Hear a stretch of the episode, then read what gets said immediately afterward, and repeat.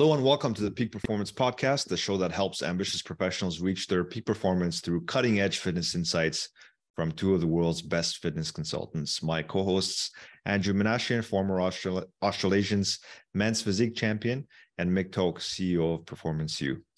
In today's special end of the year episode, we'll do a full recap of the major fitness trends of 2022 put to bed the ones that we believe died off and tell you about the new and hottest fitness trends and performance trends to watch out for in the new year.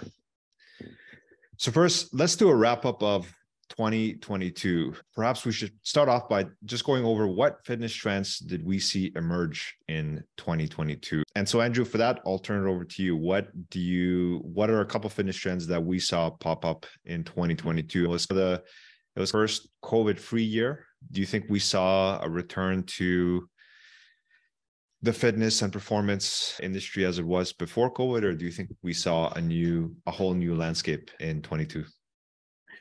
I think it was, I think it was very different to what it used to be because the whole online thing changed a lot during lockdown. So many people understood that they liked it or the technology that didn't, didn't know existed. They had a lot of trainers that didn't know they could tra- train people that way that probably liked how it worked as well. Like I'm one of them.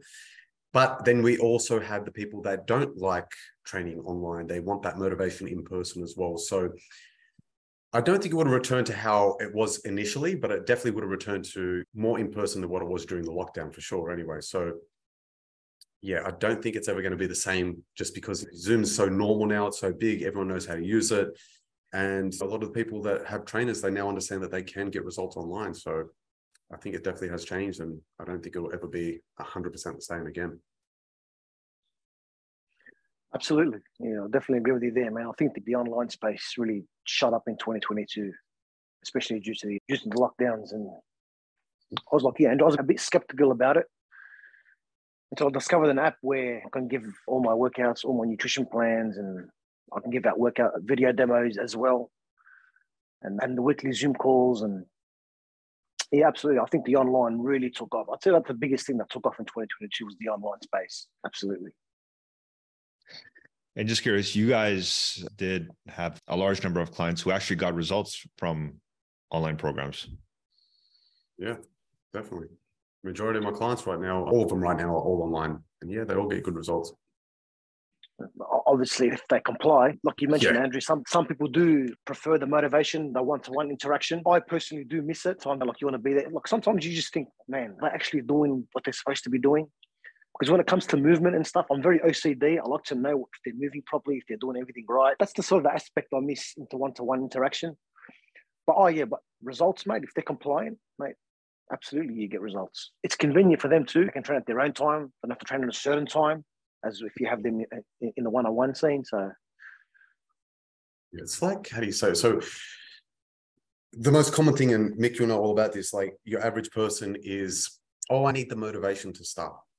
Right? So no, you don't need motivation. You need discipline. Motivation might help you, but you need discipline. But the thing is, with the online coaching, if they've at least got that thing covered, if you've got, you don't need the motiv- motivation. I just need to know what to do. It's like a knowledge thing. I need guidance. Then online coaching, one hundred percent will work for you. And exactly like you said, it can even be more effective in certain cases because sometimes you got someone that can only get up for a 6 a.m. session. The coach can't do that. You're booked out. So I can't go with that person. If this guy just, if the coach writes programs for me, nutrition, I have a Zoom call check in that we can pick a time, blah, blah, blah for a lot of people, it might work out to be even better than face to face coaching. And we could probably say most of these people that this would work better for would be professionals, CEOs, executives, business owners, and all of that. Because if you're motivated to do all of those other things in general, you may be more motivated to do the training side of things more so than the average person as well. So, yeah, it can Absolutely. actually work out better mm. for a lot of people. Yeah.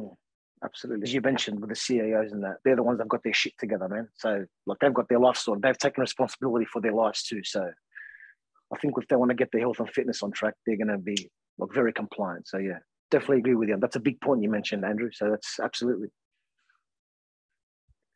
So do you guys think we'll see this trend continuing on and getting momentum in the new year, or do you think it'll just flatline at this point? I am seeing that my my gym, for example, it's completely empty. I've been to a few different gyms and they're all empty. Look, I'd say the uh, your normal conventional gyms aren't going to be the same because I've noticed there's a big decline in that. But what I have noticed is your group, your group fitness. I joined the gym recently next to me, my place, Like it's packed. I think people love like that camaraderie, that sense of community, that motivation. I think that's here to stay as well. But it depends on the gym though. So I think your F45s and your CrossFit gyms may be a little bit on the decline. But if you've got a, like a good strength and conditioning gym where it's got proper trainers, it's got good programming, I think that's they're going to be on the up as well. But the online space, yeah, definitely here to stay. But yeah, your conventional gyms, I've noticed personally, yeah, definitely on the decline. Yeah, yeah. It's, I, I think a big part of it was so. Do you remember when lockdown first came on? It was everyone was trying to buy weights. Everyone was trying to buy weights so they could train at home. I want a bench, I want some weights, blah, blah, blah. Your average person that hits the gym isn't doing anything advanced on average. So for your average person, a set of dumbbells and a bench and a treadmill is probably all they need. So one of two things have either happened. Either they like training at home now, or it's there, it's in the gut in the garage and it never gets used. Yeah. So yeah, it's, it's one of one or the other. But yeah, I've noticed the same thing. Like back when I was still in Australia at home, so we actually went to the same gym. We were going to World Gym, and yeah, well, it definitely wasn't as busy as what I remember it being. But I'm sure there's many factors in that. And plus, I was going to I went to the Anytime. I went to what was the other one I checked out, Fitness First or whatever. And yeah, they definitely didn't seem as busy as what I remember them being pre-lockdown. That's for sure. Absolutely. I think if that's on the, if anything's on the decline, is just the numbers number wise, definitely conventional gyms. Did we, do you guys think we saw the same trend in other areas of fitness and wellness and performance, like nutrition? Did we see a rise of online nutrition coaching? Because traditionally that's done face to face. Absolutely. I think they work hand in hand, right? If you're going to do an online coaching course, if you're going to get an online trainer, if he's not giving you nutritional guidance, is he really a trainer? So I think they work hand in hand because obviously one without the other it's just not going to work, right? As the old saying goes, you can't train, you can't out train a bad diet. But yeah, I definitely think they work hand in hand, the nutrition and the and the programming side of things as well. Yeah, yeah, it's because I suppose it's because it can be done online. There's it would also depend on the actual person doing the coaching themselves. So if they some people like to work in person, some people want to work online. It's definitely more scalable online. Like I you can work with more people online, you can travel the world and still help people and blah blah blah. So it just depends on the type of person. Some people just want to work in person, some people value their freedom and want to work and travel at the same time. But yeah, uh, uh, the biggest thing that is hard for a lot of people to comprehend is they just can't get around the fact that it's I need my trainer in person you don't really. You don't want them to hold your hand. Like it's, I don't know, what can you call it? Like a weak mind. It's, oh, I need to rely on this or rely on that. And they just don't have the priority straight. And so look, there's a time and place for everything. Not everyone's going to have the right mindset. There's only so much you can help people. But I always go back to how bad does, how bad do you want it? Yeah. If you want it bad say, enough, make it happen, right? Yeah. I'd say the beginners, Andrew, especially the ones that don't know how to move, I'd say they're the ones that are going to struggle a bit at the beginning that's why I think personally, I when it comes to beginners, I, like I'm pretty much like they're relying on my strength to help them with everything. So I get into just make sure they get they're sending me their movement patterns, like especially with the big lifts, and then it takes it's a lot harder online with the beginners because you got a lot of critiquing to do. So I say just with the beginners, they're the ones that are gonna they're the ones that are gonna lose motivation motivation a lot easily. Just the fact that they don't know what they're doing, they feel lost. But yeah. Good point. So yeah, I'd say yeah, the yeah, the beginners are the ones that are going to struggle at the beginning, but they, yeah. that's you're gonna have to actually put more time and effort into them. If they stick it out, obviously, yeah, they're gonna get the results, but that's if they stick it out. So. Yeah. Well, online training is also more economical, right? Like it's a lot cheaper than face-to-face training because, as you said, it's scalable. Yeah.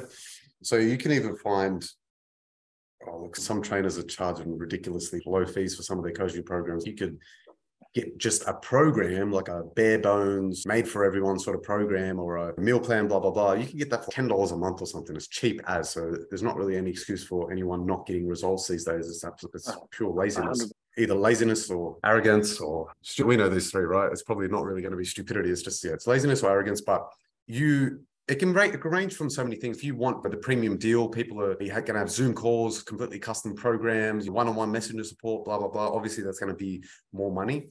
But if you just want a stock standard cookie cutter program, it can be very cheap. So again, there's not really any reason for people not to be able. To. You can even get free program. If you went on Google and typed in free bodybuilding program, there's going to be something. But there's difference one is point there's 1.6 billion results will turn up if you do that. Exa- Exactly. And same thing for meal plans, right? So you can get results for free, right? All you have to do is put in a little bit of work. But again, we always go back to how bad do you really want it? Because people say they want it, but they don't actually really want it bad enough. Priorities, man. It's, it sounds like the rise of online fitness post COVID has made personal training more accessible, and more affordable for a larger number of people. Yeah, definitely. Definitely has. So yeah, it's still, yeah, like I always go back to it because it's, we've all heard this example. Like, I want a million different things, but I don't want it bad enough to go and do them all. For like, fucking ice skating or rollerblading or surfing and this and that. Yeah, I'd love to be competent in all of them, but I've got other shit to do. It's exactly like you said, Mick, priorities. I've got to prioritize that right now. I've got to prioritize this right now. So people are very quick to land back on it. Exactly like you said, Marcus, it's everywhere. It's free, it's cheap. If you want guidance, it's cheap as cheap as to get it done. But everyone's very, very quick to go back on that. What do you want to call it? like self-justification of why they can't do it? It's like, oh, I don't have time. So you analyze, you like you analyze their life, and you're like, dude, you're watching Netflix for six hours after you finish work. What do you mean you don't have time? But I, I need to finish my series. No, that's cope, mate. That's No. cope. You can do it. Yeah. In other words, it's just not important to you. If another saying for I've got no time is I've just it's just not important to me. So that's just better off putting using those words and not lying to yourself and not lying to your trainer about telling us you got no I think that's where, at the end of the day, you need, I think most people need someone to be accountable to. And as their personal trainer, you hold them accountable. Whereas if they were to use an app, or we have AI popping right now, if they were to use an AI, th- there's no accountability to them. I think most people, what they need is they need someone to be accountable to. Yeah, It's if you look at success in fitness, I call it the three pillars. It's fitness, nutrition, and accountability. If you're missing one, you're not going to get the results. Right. You could have the best fitness in the world, you could have someone to keep you Mm. accountable, but if your nutrition's not there, if you're not creating a calorie deficit, you're not going to lose the weight, right? And then Mm. if you don't have the fitness, but you've got the nutrition and accountability, cool, you're eating right, but now you don't have the stimulus that you need to grow muscle properly. And then you could have the nutrition and the training, you could have the best programs in the world. You could have a team of 15 dudes with PhDs writing you up the most amazing shit. But if you can't actually stick to it, what's the point? So you you definitely do need all three. And the thing that it just baffles my mind, like whenever I bring on a new client or someone gives me an objection about the money or whatever, it just baffles my brain. I take them, I try to get them to arrive at their own conclusion with it. So it's like, okay, you want to get fit, right? Blah, blah, blah. Yeah, cool. All right. So you'll spend money on a new car, you'll spend money on a holiday, you'll spend money on this, you'll spend money on that. Everything's cool. We can spend money on all these things. You agree? They're like, yeah, but you don't prioritize your health, you won't spend money on your health. If anything, that's the most important thing, and you're not spending the money on it. So a lot of people's mindsets are definitely messed up when it comes to this stuff. Like that baffles my brain. I think it makes perfect sense. I don't. I, I'd argue to the death on people that are saying, "Oh, you need to take a holiday more than work on your own health." That's batshit insane to me. But I don't know. Maybe it's more self justification or just clown world programming. I don't know what. I don't know what it could be. It's just it's Mhm. insane to me. But yeah, Yeah, it's usually when shit hits the fan for most clients, it's the money wise or something happens. It's the first thing they drop off is their personal trainer. I, when I used to have my clients, shit used to hit the fan. Oh, okay. First thing that drops off is that, oh, hey, something happened. I have to stop training. Why would you stop training? Okay, you're going to go overseas for two weeks. Oh, you're all excited. Then you're going to come back to work. You're going to be miserable again for the next 50 weeks. And to repeat that cycle again for the next years of your life mate, your health is your wealth, right? How are you going to enjoy the car? How are you going to enjoy the holidays? How are you going to enjoy whatever if your health isn't there? The money if your health isn't there. Your health, what they need to understand is that should be the top of the list. Your health has to be number one priority. Otherwise, you're not going to enjoy the things that you're actually working toward. exactly. And it doesn't look. Obviously, everyone's earning different amounts of money, but there's like we said already, there's a level for everyone. If you want that ten dollar program where it's just a program for you, cool. If you want the super high level of support and everything, well, cool. You pay extra for that, right? So there's a way to get it done at levels. Like, you, I'm a good example, right? I started training at 13. Would have trained earlier for some. So my mum used to be very paranoid about the internet back in the day. This is more than 20 years ago at this point. Was the dial-up days, right? I don't know what she thought was on the internet, but anyway, she wouldn't give it to me until I was 13. So I got the internet, started doing my own research, and so this is going to sound a little bit weird, but I didn't. So first of all, I didn't come from a fit family. I think I was eight years old when I first saw like a bodybuilder, and I was like, "Whoa, cool! I want to be big and strong too." Blah blah blah. But because I didn't come from a fit family, I had no idea. So it's going to sound bizarre, but I had no idea exercise gave you results. I didn't know that, right? I just thought, oh, this is hard. Why am I doing it? That's all I knew at eight years old. So it took me actually getting the internet and then typing in. I'm like, how do you get big? How do you gain muscle? Blah blah blah. Anyway, I just went down that rabbit hole. I'm like, oh, you got to lift weights and train hard to get big and look good. So I'm like, okay, cool, let's do it. So anyway, and basically I taught myself everything. And so it's like I wanted it bad enough. So I found a way to make it work, wrote my own programs, tried my own diets and found what works for me. And then eventually got mentors, blah, blah, blah. So there is no excuse. Like I I didn't have the money at 13 years old. I had no money at 13 years old, but I found a way to make it work. So it's like I wanted a bad enough result. So that's how it works. You can find a way to make it work for you. So whatever level you're at, pay more money, get more help, pay less money, get less help and do it on your own. But there's no excuse at the end of the day. Yeah, the funny thing about how the universe works, man, it's just if you want it, if you want to make it work, it'll just somehow it'll happen. If you want it, no matter how impossible you may think it's going to seem, it's just going to happen. That's one thing I've noticed over the years. I've actually that's come to my mind. You want it, it's just going to work out. It's somehow going to work out. Like you mentioned before, just how bad do you want it? So, guys, online fitness is here to stay. So, for the listeners who are wondering whether they should go for an online program or an in person program, what would help them decide? I'd say, like, the yeah, how bad they want it, I'd say would be a good one. If they're not giving any excuses, if they're willing to put in the work and don't need their handheld, then yeah, online online coaching will be great. If they need, if they're more of a beginner and they really don't want to do any work themselves and they're willing to pay money, and yeah, get an in-person coach because like Mick saying they can help with the technique and all of that as well. But there's other factors as well. So let's say if you're more of an intermediate to advanced, or let's say I know how to do a squat, I know 80% of what I need to know. I just need this little fine tune here, this little fine tune there, and blah, blah, blah. Online's probably going to be easier for you. Whereas if you've got no idea what you're doing, you're very intimidated, you've never been to the gym, I don't, I've never even done a squat before, then yeah, probably in person is going to be a bit easier for you. If you, but again, it can work at any level. If you get an absolute beginner and they're willing to watch this exercise video, for example, I got the program on my app here. What do I need to do? Oh, I need to do a squat. How do I do a squat? Watch Andrew tell you how to do a squat in video form. You know what I mean? It's the same shit. The only difference is I can't be there to actually push your back forward and push your knee out or whatever I need to do. So I would say it's more so a case of how much money do you have? How much you're willing to spend? Do you have any experience? And how hard are you willing to work? Are you willing to do a little bit of looking into stuff on your own, or do you literally want someone to hold your hand and push you into the right position? So I'd say that'd be a good few factors on how you can decide. I think either or. Look, for starters, if you do want to start changing your life and your habits and your health, it comes down to preference, your personal choice just as long as you're making that conscious decision, yeah, okay, something's got to change. Okay, maybe at the start, you'd think if you're a beginner, yeah, okay, I might go to trainer for the first couple of months, just show me how to move, show me how to eat. And then if I want to venture online where I want, but I want a bit more flexibility, get an online coach. But it's just about personal preference. If you want to make that decision, it's about what you prefer and what you're going to stick to and what's going to suit your lifestyle more.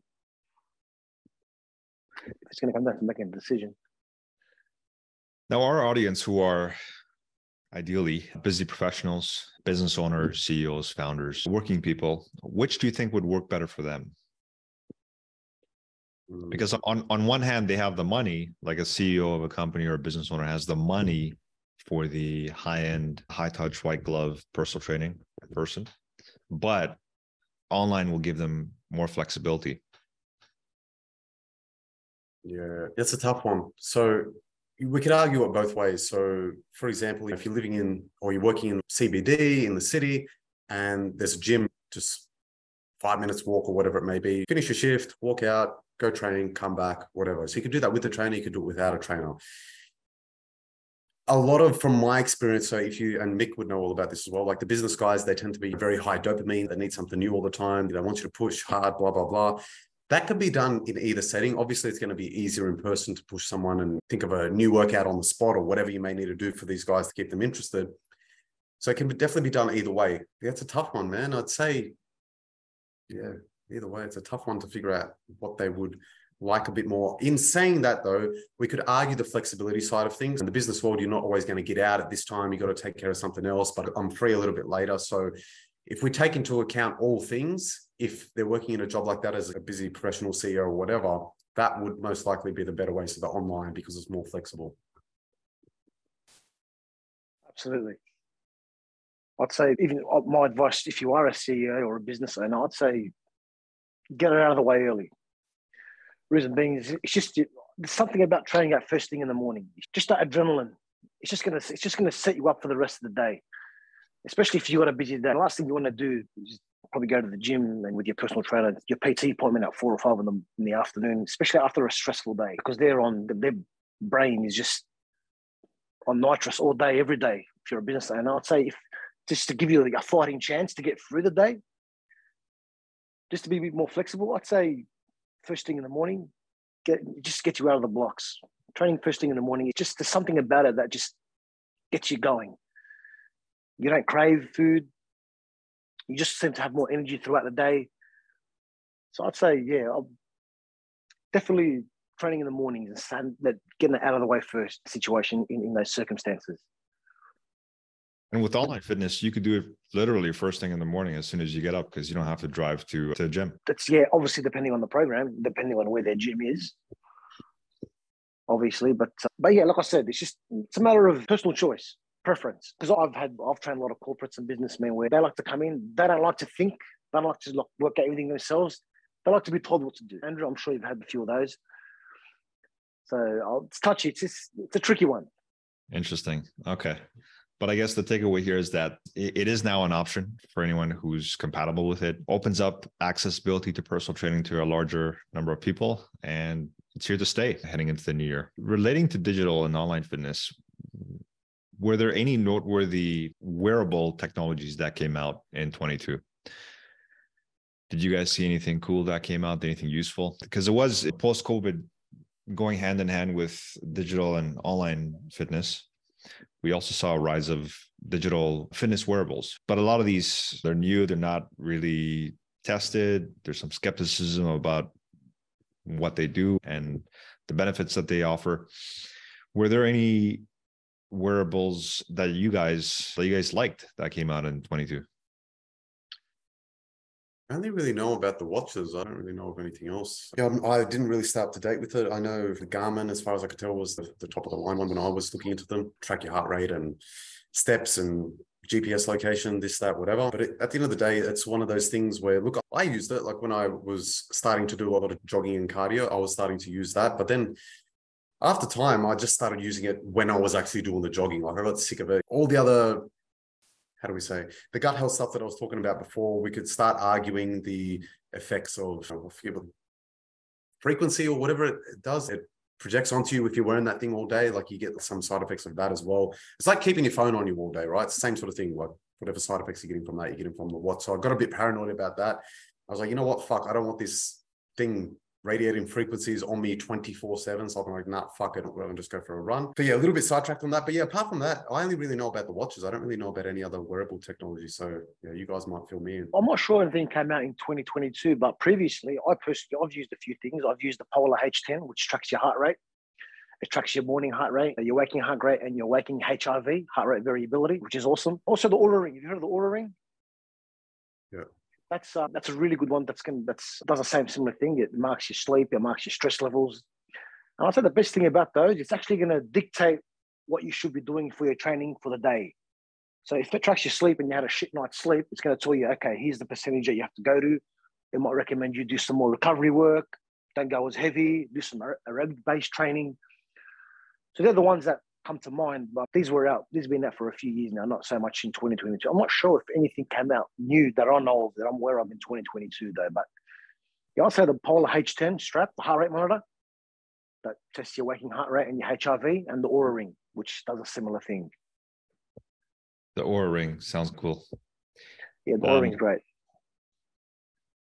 One one thing that I've seen anecdotally, and you guys let me know if you're seeing this in other gyms, is I'm seeing massage guns now at every single gym, and people actually using them. I didn't see that a couple years ago before COVID. So, what do you guys think about massage guns and and their use? Says so when you look at muscle tissue or whatever in general, like the best way to have healthy muscle tissue is to be able to move good, have good mobility, and blah blah blah. It's kind of like a band-aid, so that you're addressing the symptom with this. I'm sure everyone, if they're being honest with themselves, oh, I did the massage gun on my traps. Cool. A couple hours later, it's sore again.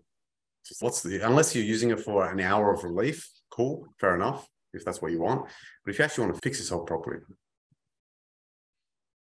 I personally have got a Theragun, and I love it. Yeah. I mean, obviously you, because. Sorry, keep going. Do you find it actually helps, like long term, or is it more so just a quick relief? Because we're trainers, we're the experts. We know what we're doing, right? We know how to move well. We take our joints and our muscles to the full range of motion. We actually know how to do. We know how, I use it, mate. It's personally, it's been a bit of a game changer for me, to be honest. Again, because yeah, I know what, what I'm doing. You, I know how, what have you found? What what has how has it improved?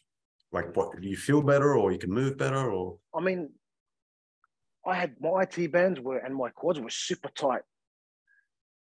No, I started using them every day. I, you can change the setting to to speed and the strength of it, and made it. I found it found they work pretty good. It yeah, absolutely yeah. works. Long term, it fixed my quads up and it fixed my my um, pain around my knees.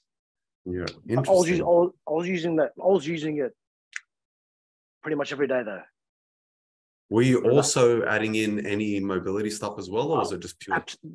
Hence why I said, you know, we do a yeah. lot of mobility work, we do a lot of stretching, but that yeah. by itself, like you said, is definitely a band aid. It'll give you short term if you're not doing everything else correctly. Yeah, yeah. Mm, obviously, sleep, hydration, mobility, stretching, soft tissue work. It works hand in hand. But if you want to buy it soft, just you might get maybe a bit of relief. But like you said, it does definitely come back. But obviously, we know what we know how to do. It. I know how to work it. I know how to pull it into my routine as, as well as my uh, stretching and my my mobility work as well. Yeah, awesome. Yeah, that makes sense. So I was going to say if it was just that was all you're doing, I was trying to like really to tell me more because if it's that easy, maybe I'll do it as well. But yeah, I was more so doing like a lot of the mobility stuff. That's definitely. But yeah, you're doing it the right way, bro. At least you're doing all the right yeah. shit with it. Absolutely, definitely. If you say by itself, definitely a band that effect. We'll give you like I don't know, maybe an hour relief, but you're doing the same old shit, if you're not moving properly, then okay, yeah, you got problems. Well, Mick, since you seem to have figured out an effective way of using the massage gun, it sounds like you have a system, you've developed a system for yourself. Maybe you could do a video sharing some of those techniques on Absolutely. how to get the most out of your massage gun. How much is a massage gun?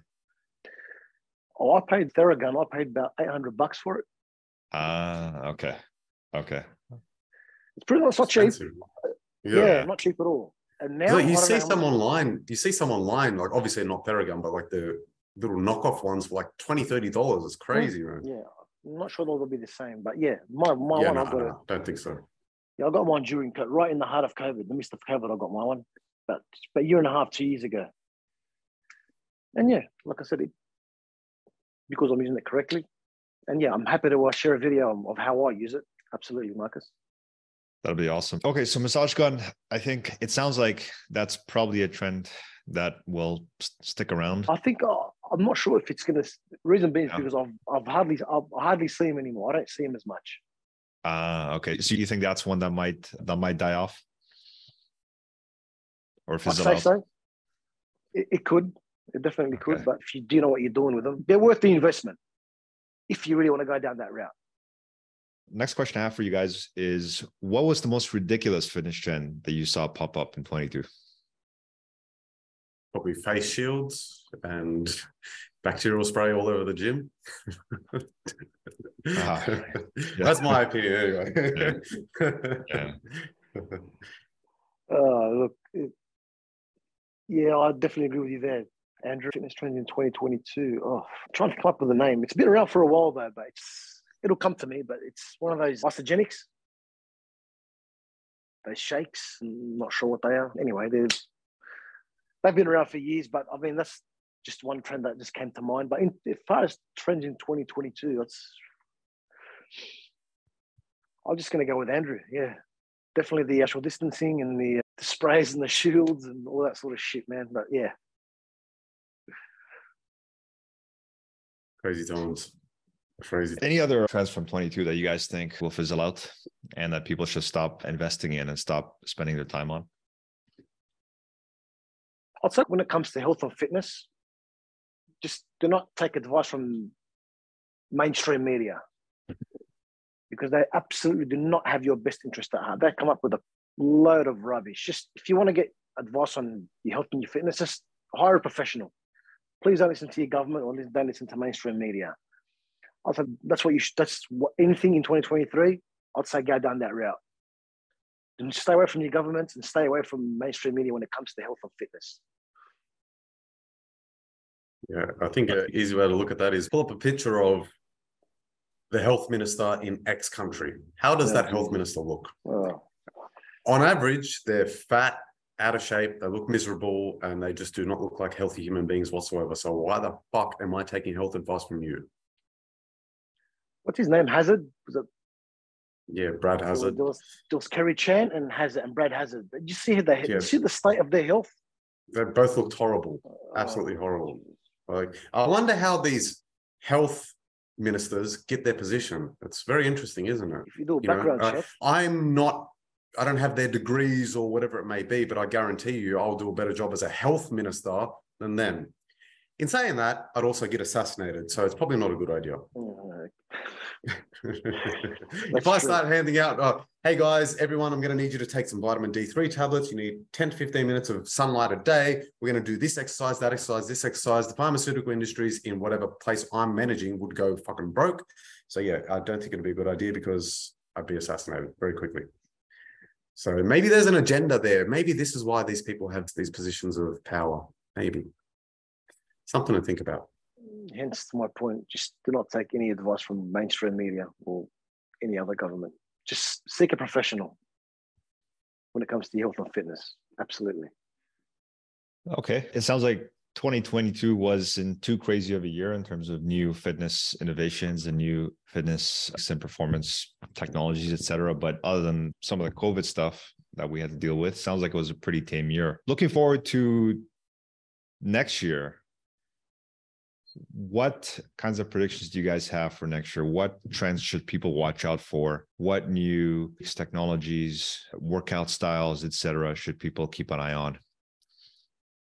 So I've noticed on Instagram, or I should say all social media in general, there seems to be a good trend, which I'm happy about, about like primal, primal eating, primal living, blah, blah, blah, which is getting sunlight, getting your grounding in, proper vitamins, minerals, eat your organ meats and blah, blah, blah, which is surprisingly, there's a lot of accounts that I see promoting that. And yeah, it's definitely a trend that I would hope a lot more people would get on because that would solve a lot of issues that we were just talking about, health related stuff. If you all you did was avoid some of the stuff I said in the last podcast, BPAs, blah, blah, blah, all that sort of stuff. You know, started focusing on heavy living, healthy living. It's that would be a very good trend for a lot of people to get on top of. So hopefully that happens.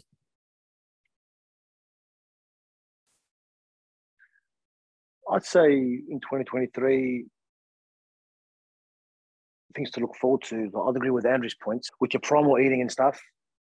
I'd say incorporating a lot more. So when you think of breath work, walking, and meditation, you think old people, or that weird hippie shit. But I've started, I'm seeing a lot of gyms that a lot of, are incorporating a lot of meditation into their programs, a lot of breath work into their meditations. Obviously, walking outside and getting some sunlight, getting morning sunlight, because obviously you're staying indoors all day and your health is definitely about op- optimized by getting artificial light all day.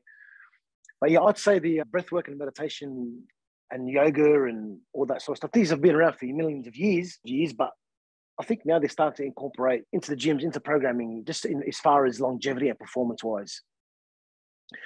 And as you mentioned, when you Marcus, when you mentioned about what workouts and what techniques, mate, it's mate, movements like training. What as in, if I, if me and myself and Andrew were to show you our workout programs, if we were to post them on social media, that'd be boring. Why? Because it's repetitive. All we do is just progressively overload, aggressively overload every single session. So it's our workouts are just same day, different shirt. But the basic stuff, the boring stuff, is what's going to actually going to get you the results. Just master the big lifts and progressively overload, and you're going to get results. It's stuff that's been happening for what since the start of time, since gym started opening. Yeah, yeah, it's been going on for a while. Yeah, it's a very good point. If you look at for example, Arnie, Arnold Schwarzenegger, he got massive in 1970. There's nothing new. You do the same shit to get big. There might be slight little different method here and something little tiny there and this new cool little exercise that we pulled together. But apart from that, if you look at the meat and potatoes of the workout, it's the same thing. Same shit, do, same like, shit. There's squats, leg press, hack squat, leg extension. Like there's nothing new under the sun. It's the same sort of Yeah. thing. But I was thinking also, if we look at the trends that may be coming up, which could be a little bit of a worrying trend, the virtual reality. Like maybe there's going to be some VR No. workouts or something like that could probably start taking off as well. I don't know if that's a good Yeah. thing or a bad thing. So yeah, that's something to think about too.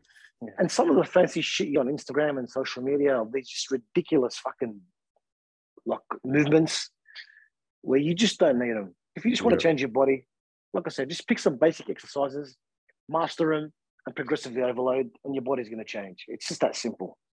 Just don't follow the trends you on social media and Instagram where they're just they're doing these ridiculous movements, man. Oh, I remember actually, it's funny you mention it. It might have actually been last year. I can't remember if it was last year or the year before, or even this year. But you know how there's you see these fitness girls, they get on the uh, the stepper and they take a step and then kick their leg back, and then they take another step and then they kick that. So what are you doing? There's no resistance. What are you doing? What are you trying to flex your butt cheek on every fucking step?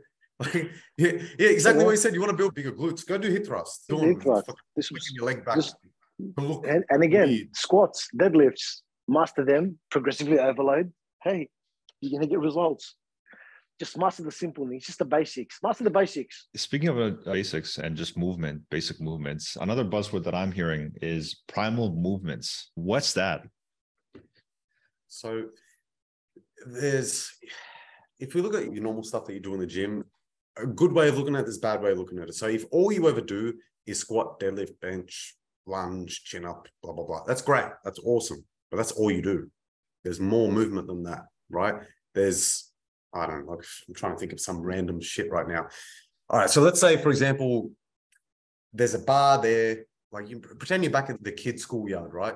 If I jump swing on the bar and then land over there. Like that's some primal type shit. You know what I mean? It's like there's no exercise in the gym for that. You don't do three sets of jump, hang, swing. You don't do that shit, right?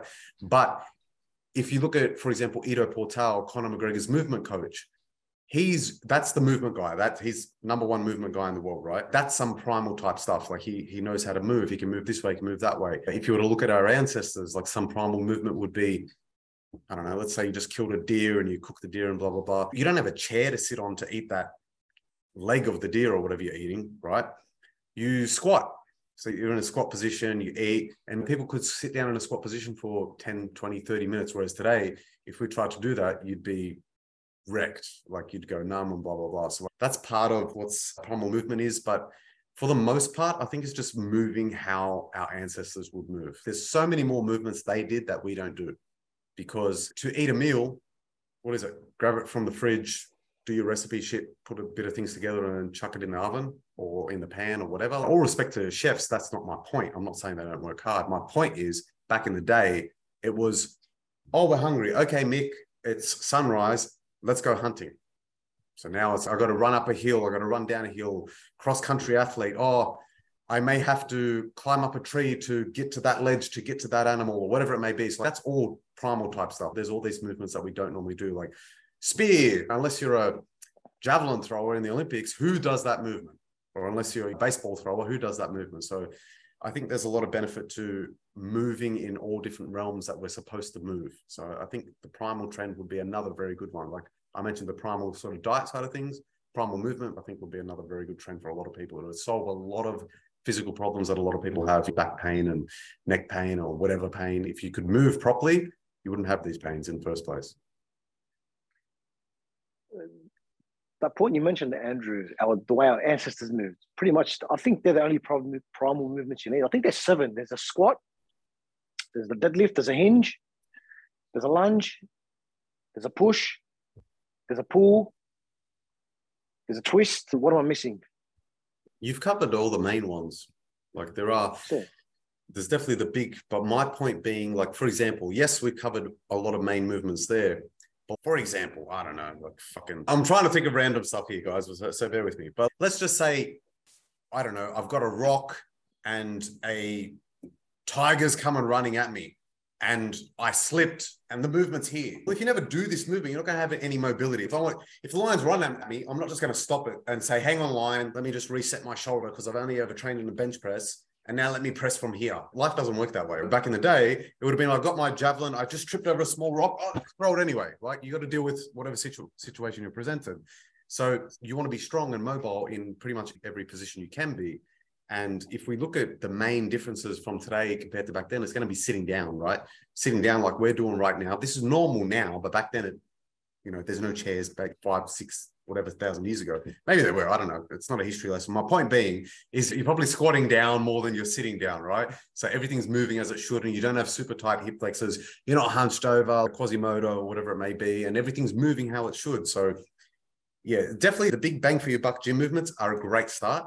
But if you I don't remember the exact line he said, but so Ido Portal was saying people that go to the gym are the ones that spend the most time on their physical health, but get the least amount of benefits from it because all they know how to do is bench press. This is all I do. Chin up. It's just purely, it's, you look like a robot compared to what Ido Portal can do. Yeah, there's definitely a lot more the body can do. Uh, but yeah, that we should be trying to do as well. And again, it'll solve a lot of problems if we do that. But yeah, but cool little side note. If you want to learn more about that, the best thing I would say to look at would be there was a documentary or like a interview slash documentary. It was from London Real on Ido Portal, and that was. I highly recommend to watch that documentary. It was, it's, it's mind blowing to see what the body can do, and you just you're sitting there looking at you like I would have never thought to do this thing to work on my coordination in the way they're doing it, and be able to loosen up your whole fascia by moving like a belly dancer or whatever you want to explain how he's doing. But yeah, it was very eye opening what the human body can do and his philosophy behind everything. It's very unique. Yeah, absolutely. I've done a bit of mobility work with, I've done, I've done a few of his, yeah, his mobility stuff and they work great, but that was a while ago. But yeah, I'll definitely look into that, Andrew. Absolutely. In fact, Andrew, if you could send a link to that video, I, we can we can share it uh, in the description for the folks watching. Awesome. Relating to primal movements and moving back to the way our primal ancestors moved and lived and ate. Andrew, I think uh, you're a big proponent of gut health as a core foundation of fitness. And that's not something that I've heard a lot of from other trainers, but you've been talking about it a lot since I met you this year. Is that another one of those trends that you see getting popularized in the year to come? Yeah, I definitely see it happening because again, it, it, relates. So gut health relates very closely to the whole primal sort of whole primal nutrition side of things. So it sort of goes hand in hand. Like if you were eating everything how we were designed to be eating, you wouldn't have any gut issues. You would you would have barely any health issues whatsoever, unless some something foreign was introduced into the environment. Let's we'll use a bit of logic here. Hopefully, people can follow without being too stuck into the matrix programming, like you need your pills and blah blah blah disease and actually, you know what? Let's use this one old age. This is something that a lot of people don't stop to think about. But old age, so many people just think, oh, old age, yeah, you get sick. No, that's not supposed to happen. You're not supposed to just get sick because you're old. That's not how it works. You may not function as good as what you were when you were 20, but you're not supposed to have Alzheimer's and arthritis and broken hip just because you're old. That's not how things work. The reason that you get sick in the first place is because your body's breaking down over time. And the reason that old people tend to be more sick than young people is because they've had more years of damage. It's that simple, right? Now, if we look at primal living and everything, it's basically eating what we are designed to be eating. So I'll use a very interesting example of meats and organ meats.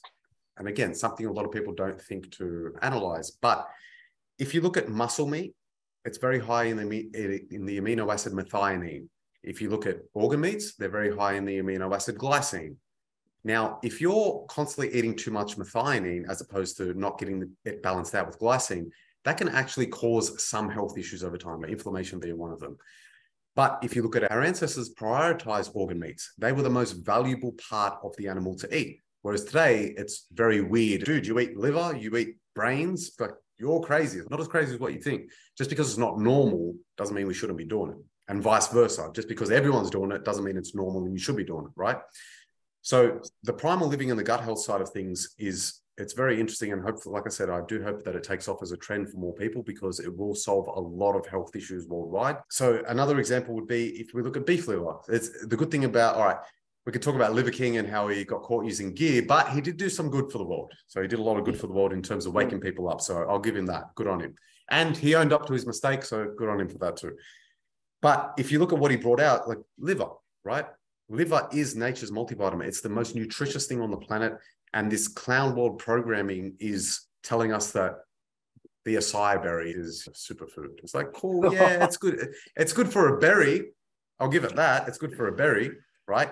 But to compare the nutrition in acai berries to liver is insane, absolutely insane. Like liver is, I forget the numbers off the top of my head, but like the vitamin A content was like through the roof. This vitamin, that mineral, blah, blah, blah. Everything was absolutely insane. And if you were to compare having, say, 100 grams of beef liver compared to a multivitamin tablet, it's night and day. Like take that beef liver every day. It's way better for you. Not we're not designed to have artificial vitamins and minerals. We're designed to eat meat. We're designed to eat liver. I'll give you another thing for people to think about. I want you to think about this as well whatever method of creation you believe in, if you believe it's God, if you believe it's Big Bang, or whatever you believe it is to be, I'm sure we can all agree that at some point we discovered fire. What were we doing before that? How were we eating our meat? We must have been eating it raw, right? Like I don't know, I don't know history, but I'm pretty sure we ate raw meat before we ate cooked meat. I'm sure we can use logic to agree on that point. So we could also argue there must be something to that. Are we supposed to eat certain things raw? Are we supposed to eat certain things cooked? How does that work? I would argue that we're supposed to eat certain things raw. There's also some evidence to show that some of the nutrients and enzymes are destroyed in the cooking process. This is why part of the reason why Liver King actually recommends to eat it raw, right? So there are benefits from that as well. Now, we could also argue some of the bacterial side of things in when it comes to like gut health and all of that as well. I don't remember this tribe that was studied off the top of my head, but I do remember the gist of what the results were. So there was certain there was a certain tribe I don't know where they were from, but they were analyzing the bacterial inside the gut from stool testing and blah blah blah. And what they found was, if you look at how our guts work right now and what bacteria that we have inside of us, there's not that many in terms of variety. So, for example, some people have SIBO or negative gram bacteria or whatever. But if you look at some of the bacteria inside of these tribes, they had basically, if we had what they had, we'd be in hospital. But the reason they're able to handle it is because their bacteria is so, their system is so strong and robust because they've been in the wild, they've been eating raw meats, they've been eating this, they've been doing that, blah, blah, blah. So they've been exposed to all these bacteria like their whole life. So they're extremely strong and resilient in that aspect. Whereas for us, these have you guys ever heard of that experiment where they they got rid of all the bacteria from these certain mice and they isolated them? And the mice were extremely weak because they've never been exposed to anything. So we're so ex- obsessed with oh i need to use that antibacterial thing on my hands and blah blah blah and kill off all the bacteria. So it's not necessarily a good thing. We need bacteria. We're, we're basically made up of bacteria. If we didn't have any bacteria we'd basically be freaking potatoes right? We wouldn't do anything. So I think having the right balance of things definitely makes a difference. I'll give you an example of what I've been doing. I've been slowly incorporating. I'm not going to say that I'm a massive fan of it, like when it comes to the taste or anything, but I do it because of the benefits, right? So I'm having on average about 100 grams of beef liver every morning, 50 grams raw, 50 grams cooked, and I'm having like at the moment I've got duck eggs because of the cholesterol content. So I'm having like four duck eggs and 100 grams beef liver every morning. That's like basically my breakfast. When I was in proper routine, I'm still sourcing things because I'm still new to the city, but I was also having basically an organ meat lunch as well. Like for me in particular, I prioritize lamb's brains, as crazy as that might sound to a lot of people. The reason I prioritize lamb's brains is because I have very low cholesterol. I'm still working on that issue in particular. And lamb's brains are one of the highest contents of cholesterol that you can find. And yeah, that's that, that's that side of things. I'm also got like a gut protocol, blah blah blah, and just so people have an idea of how that all works if I haven't summarized it enough. So basically, it's modern lifestyle is not conducive to good gut health. There's multiple things in the modern lifestyle that damage the gut lining in particular. And just because we eat all these foods that we're not designed to eat, we create an imbalance in the bacteria that we have in the gut as well. Just a real quick example. You got sugars, pesticides, fluorides, artificial sweeteners, preservatives, gluten, alcohol, depending on which type of alcohol you're having, you shouldn't be abusing it. But anyway, you got xenoestrogens, you got the clothes that you're reading, the clothes that you're wearing, sorry, polyester or whatever. So there's all these different avenues. And again, I'm just thinking of what I can, I'm just saying what I can think off the top of my head. There's more out there. So all these things aren't conducive to good gut health. All of these things can destroy your intracellular tight junctions, which are these little we call them gateways, if you want to call them that, in inside of your uh, intestines, inside of your you know inside of the gut lining as well. So all these things can destroy this structure, along with having all these foods that you're not supposed to be eating, artificial this, artificial that, process this, process that. They're all not going to be making the correct changes that we should be having inside of your body. They're all going to be providing the wrong nutrients, the wrong ratios, destroying the gut over time. So I really think that focusing on the gut is one of the best things that pretty much everyone could do. Everyone's blood work that I've analyzed has something wrong with them, every single one. And that's just, first off, most people don't like, I'm sure if I analyze some tribe that's eating meats and organ meats and fruits and everything, I'm sure their gut health will be just fine.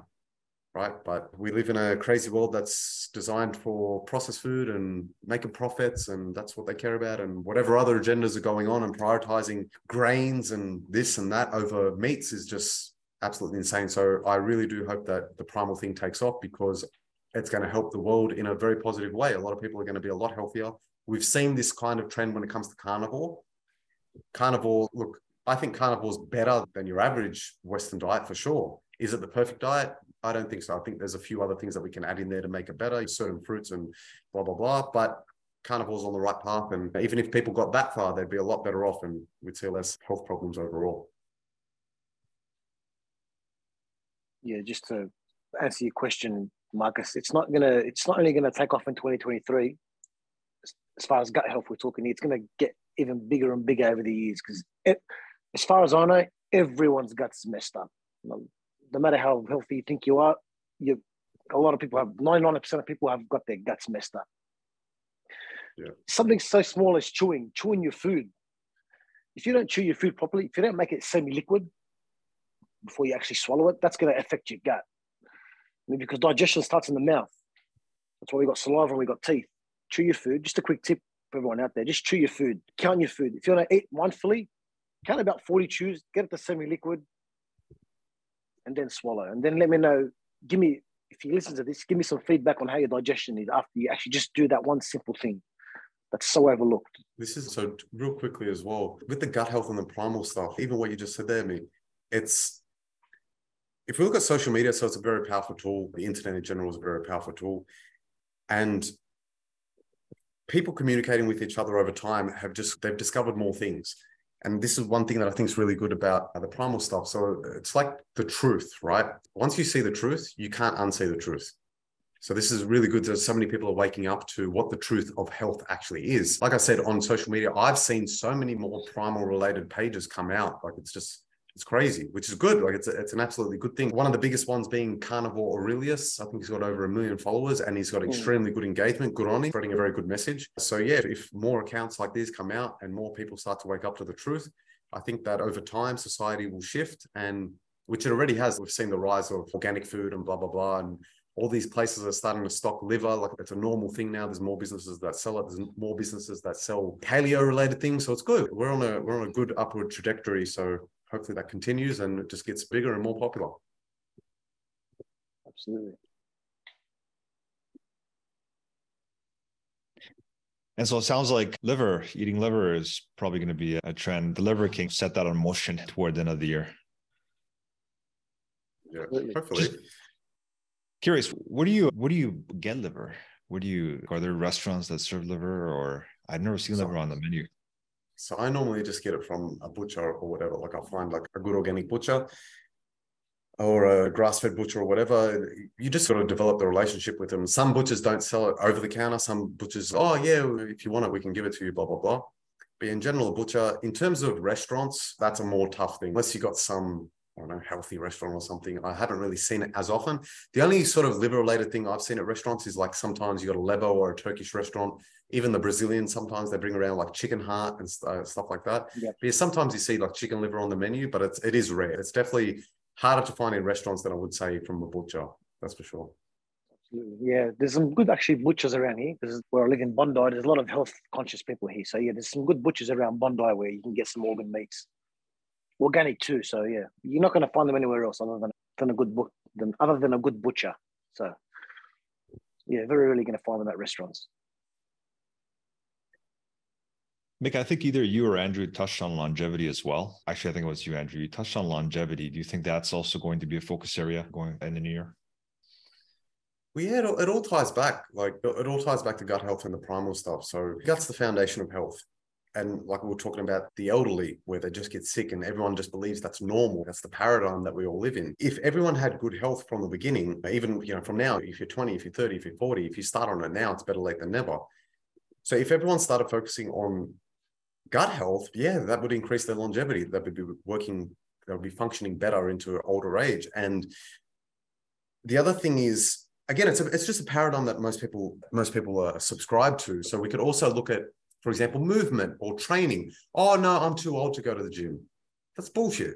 You're not too old to go to the gym. So it's the same thing with eating. If everyone actually continued some activity into old age and actually ate well into old age, that would extend their age and they would be functioning better as as they age as well. Just because you're 70 years old doesn't mean you need to be in a wheelchair. You know what I mean? I don't remember who it was, but I do remember seeing something where this, there's a lot of old people where they can't move, they need a walking stick and they've got hunched shoulders and posture, blah, blah, blah. I remember seeing someone in that condition, starting with a trainer. I'm pretty sure it was like a yoga related mobility trainer. And I remember seeing her a few months later, and I was like, wow, that old lady looks in shape. Good on her. Well done. So it's never too it's never too late to start for anyone. So I think it's a lot of it is cope and excuses with the longevity stuff, especially with all the information coming out now. Like we was saying before, how I never had any money back in the day when I was like 13 years old, but I figured out a way to make it work. So if people want to improve their health, it's the same thing. I gave a great example. Instagram, Carnivore Aurelius his name. He's doing great work for everyone. Follow his account, get some tips from there. If you incorporate a lot of those things, you're going to get a lot of great results. The same thing if you're if you're a CEO, executive, blah blah blah. All right, reach out to me, reach out to Mick, get some advice from there, and we can help you with all this stuff. So it's the same thing with longevity. If you want to get it done, there's a way to get it done. And the great thing is about the as the years are passing on, more and more information is coming out there. Like I I was looking into optimizing health from a younger age, like 20 years old, but there was no information out there. So what's this like 13, 14 years ago? There's no information. I'm like, how do I optimize my testosterone? The only information I can find is take steroids or get on TRT. What the fuck is that? That's a band-aid at most. That's not fixing any issues. Like, how can I be the best version of me? This information was very hard to find 14 years ago. Whereas today, it's the amount of testosterone and primal living and this, that Instagram accounts alone is staggering. It's countless ones. So the information is out there. The takeaway is do some study or reach out to a professional and get it done. There's more than enough resources out there in this day and age to make it work, which is a great thing. And hopefully that keeps taking off. Mick, I know you're a big proponent of longevity.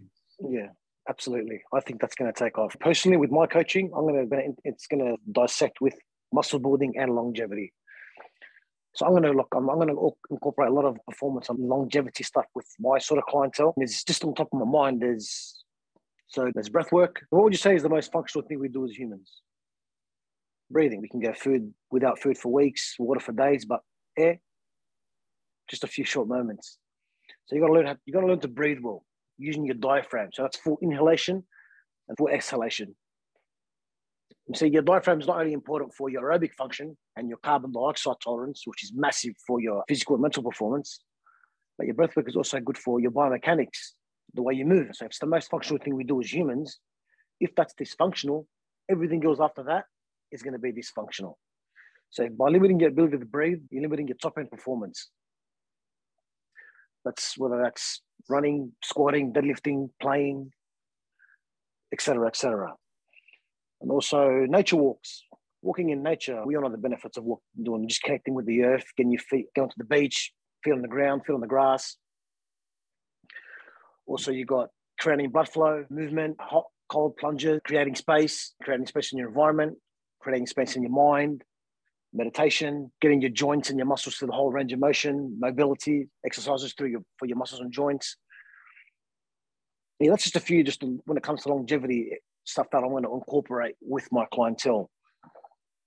But yeah, that's I feel that's definitely going to take off because we all want our performance not degrading. We like to be free. Like a bit ironic about to see what's happened the past couple of years, but yeah, performance and longevity are going to be a big part of what I do personally. But and I've just got a feel that's going to take off as well. It's going to be a big trend in 2023 and onwards too. Awesome, good stuff.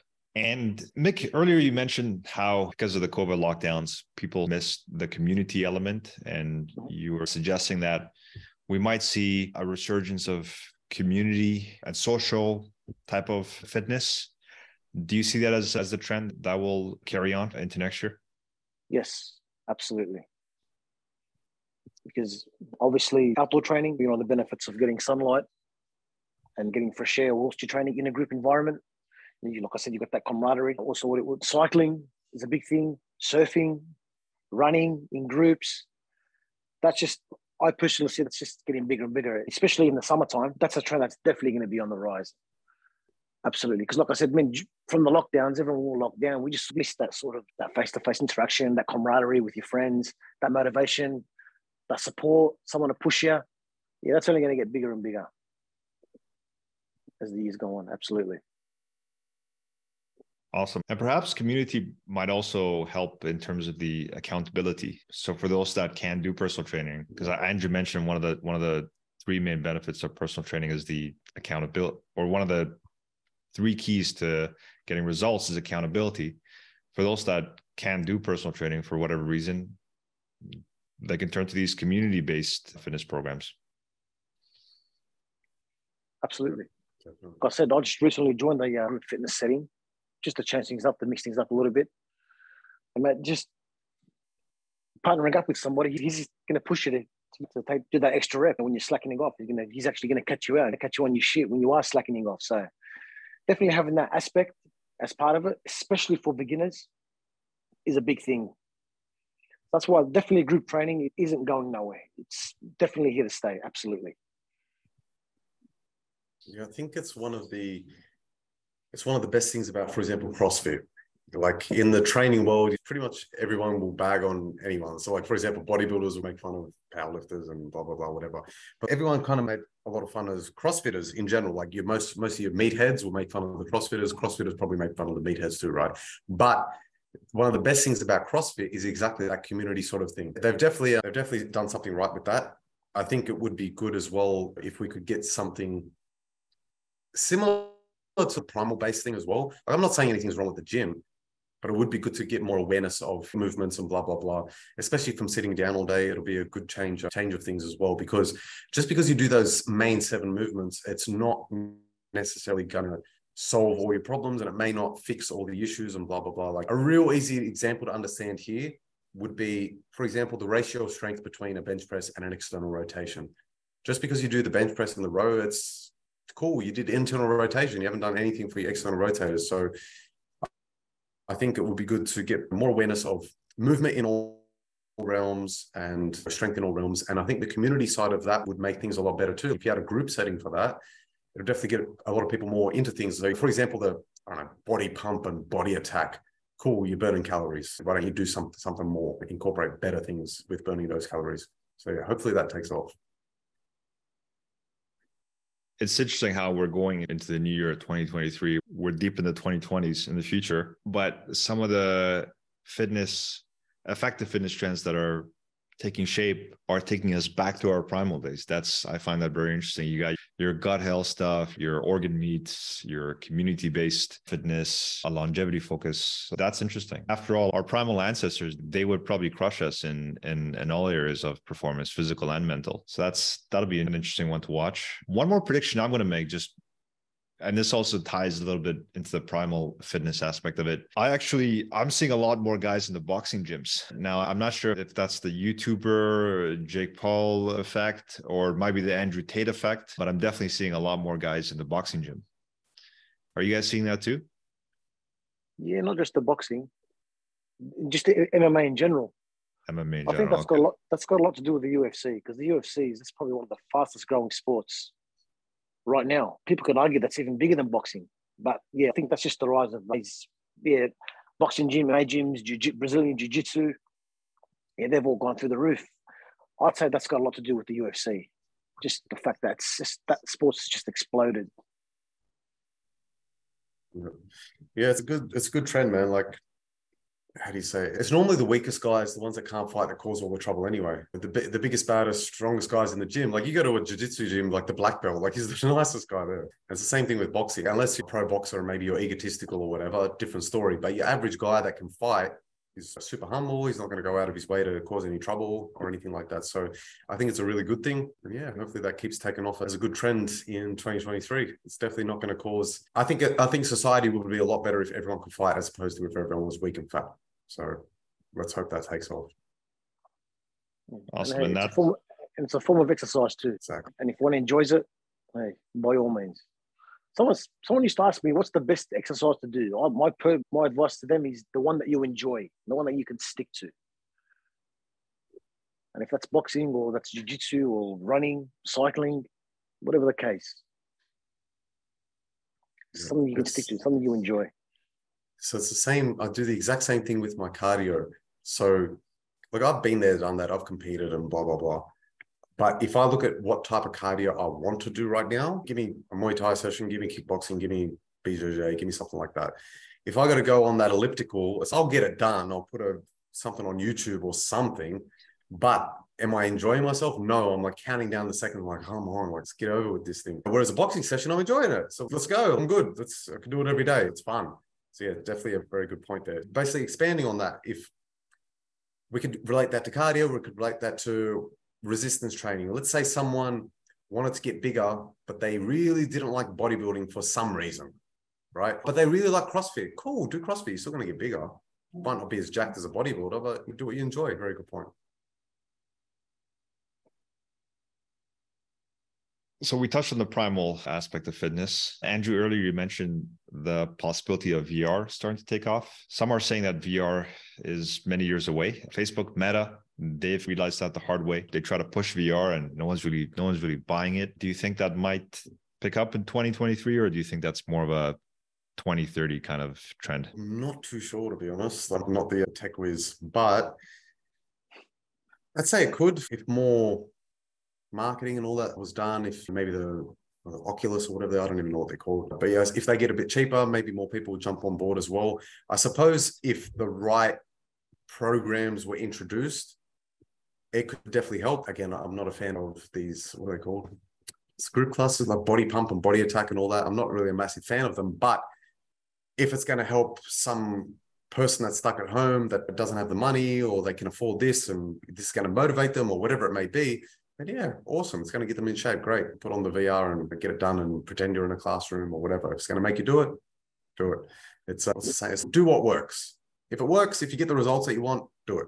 So yeah, if it's going to be for the benefit of people, then yeah, hopefully that takes off and hopefully it doesn't get too out of hand or AI or whatever else may be incorporated with that. If it's for people's benefit, I'm all for it. Funny you ask, Marcus, because a friend of mine's got a VR. And I literally was using it a few days ago. And he put on some boxing thing for me. And and like literally this guy was in you actually it's like you're in an actual boxing match, funnily enough. And as I was using it, this guy was throwing punches at me and I'm ducking and weaving and I'm throwing uppercuts. And I'm like, it was like an actual workout. I was, it literally was like I was in an actual boxing match. So I think that it's definitely something that's going to take off in the years to come. Like you said, Andrew, yeah, it's, is it going to be effective? But hey, is it going to get you off your ass? Is it some form of exercise? Is it fun?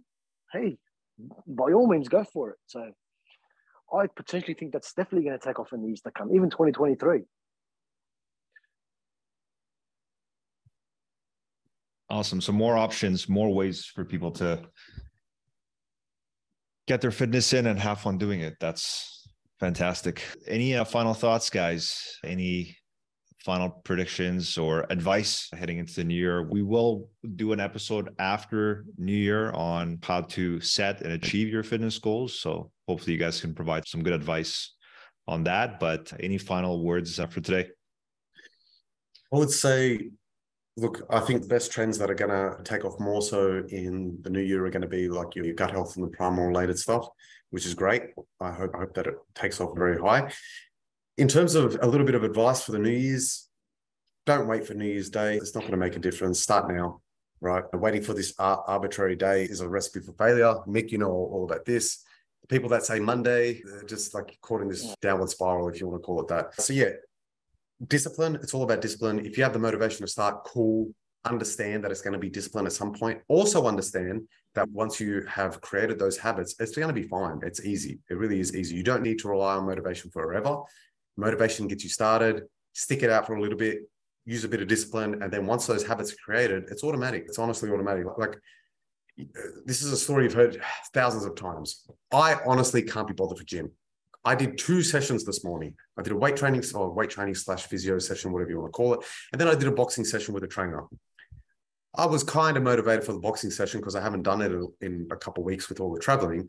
But the weight training session, I was not bothered for it, but I went anyway because I'm in routine, right? So this is the biggest problem that a lot of people have. So with your New Year's resolution, cool. You got a New Year's resolution. It's New Year's, New Year's is coming up. Great. That's your motivation. Cool.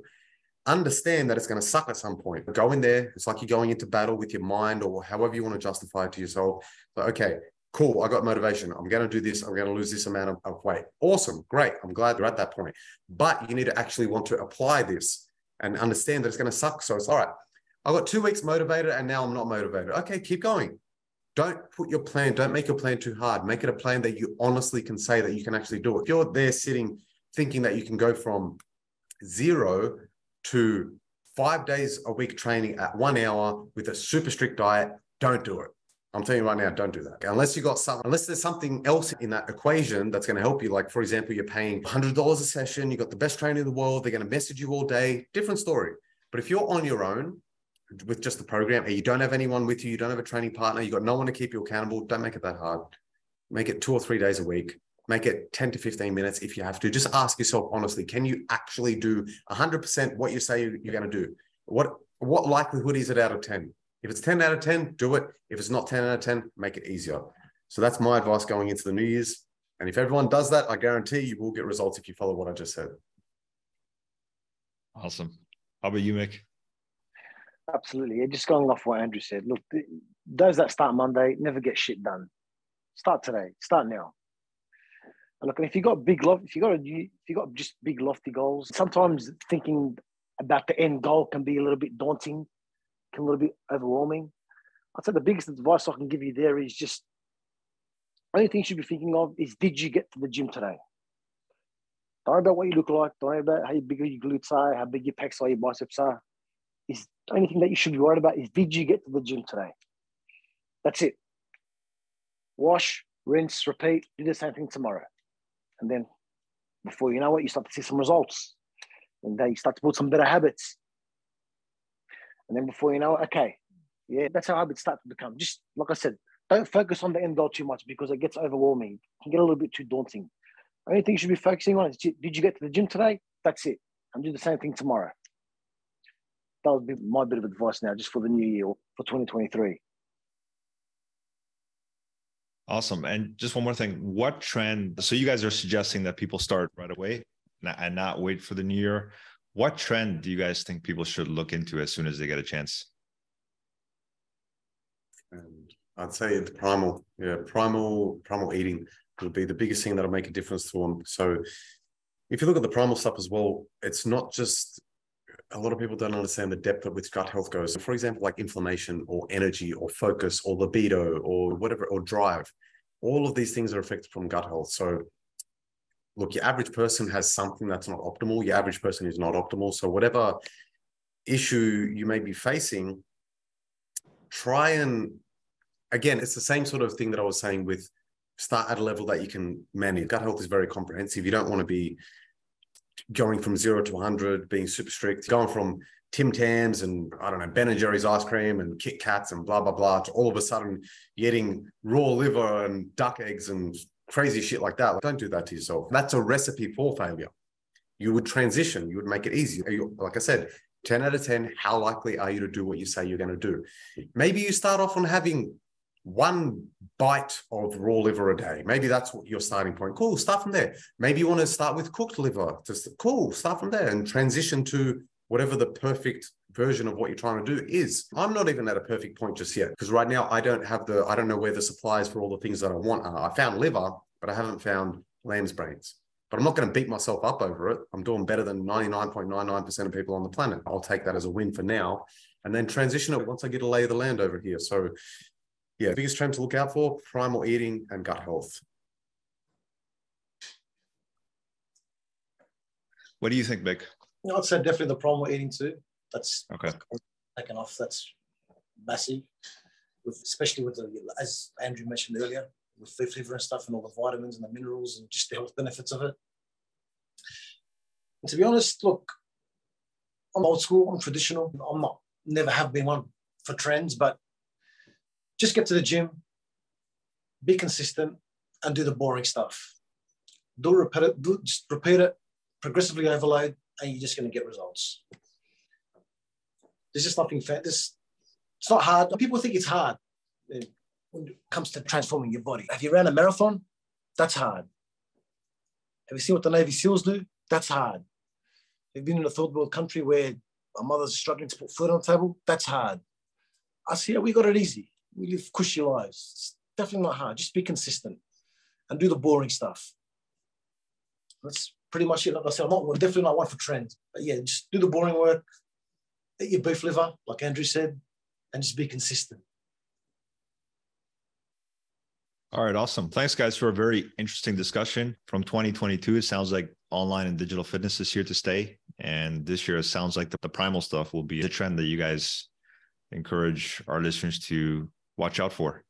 All right, that's our wrap up of the fitness trends in 2022 and our thoughts on the latest trends heading into the new year. Like I said, in our next episode, we'll talk about how to set and achieve fitness goals for the new year. Mick already touched on that, but we'll expand on that. We'll expand on that a bit.